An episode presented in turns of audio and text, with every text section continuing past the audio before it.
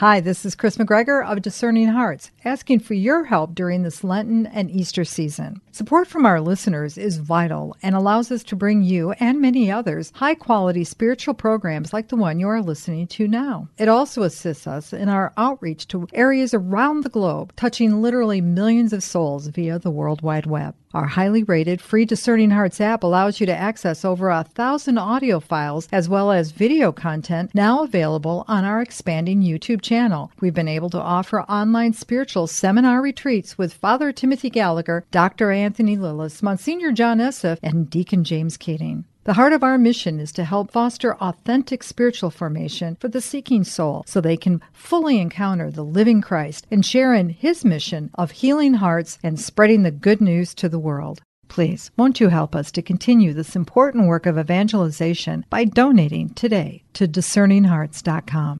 Part three, Chapter twelve of The Introduction to the Devout Life by Saint Francis de Sales. This is a Discerning Hearts recording read by Corey Webb. Chapter twelve, on Purity. Purity is the lily among virtues. By it men approach to the angels. There is no beauty without purity, and human purity is chastity. We speak of the chaste as honest, and of the loss of purity as dishonor. Purity is an intact thing. Its converse is corruption. In a word, its special glory is the spotless whiteness of soul and body. No unlawful pleasures are compatible with chastity. The pure heart is like the mother of pearl, which admits no drop of water save that which comes from heaven. It is closed to every attraction save such as are sanctified by holy matrimony. Close your heart to every questionable tenderness or delight. Guard against all that is unprofitable, though it may be lawful, and strive to avoid unduly fixing your heart even on that which in itself is right and good. Everyone has great need of this virtue. Those living in widowhood need a brave chastity not only to forego present and future delights, but to resist the memories of the past with which a happy married life naturally fills the imagination, softening and weakening the will. Saint Augustine lauds the purity of his beloved Alypius, who had altogether forgotten and despised the carnal pleasures in which his youth was passed.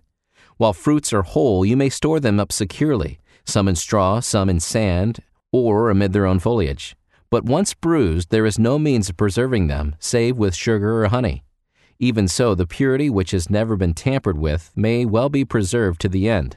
But when once that has ceased to exist, nothing can ensure its existence but the genuine devotion, which, as I have often said, is the very honey and sugar of the mind.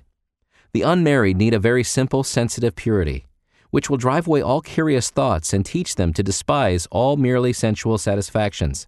The young are apt to imagine that of which they are ignorant to be wondrous sweet, and as the foolish moth hovers around the light, and, persisting in coming too near, perishes in its inquisitive folly, so they perish through their unwise approach to forbidden pleasures. And married people need a watchful purity whereby to keep God ever before them, and to seek all earthly happiness and delight through Him alone, ever remembering that He has sanctified the state of holy matrimony by making it the type of His own union with the Church. The Apostle says, "Follow peace with all men and holiness, without which no man shall see the Lord," by which holiness he means purity.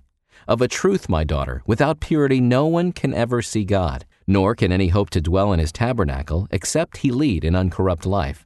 And our blessed Lord Himself has promised the special blessing of beholding Him to those that are pure in heart.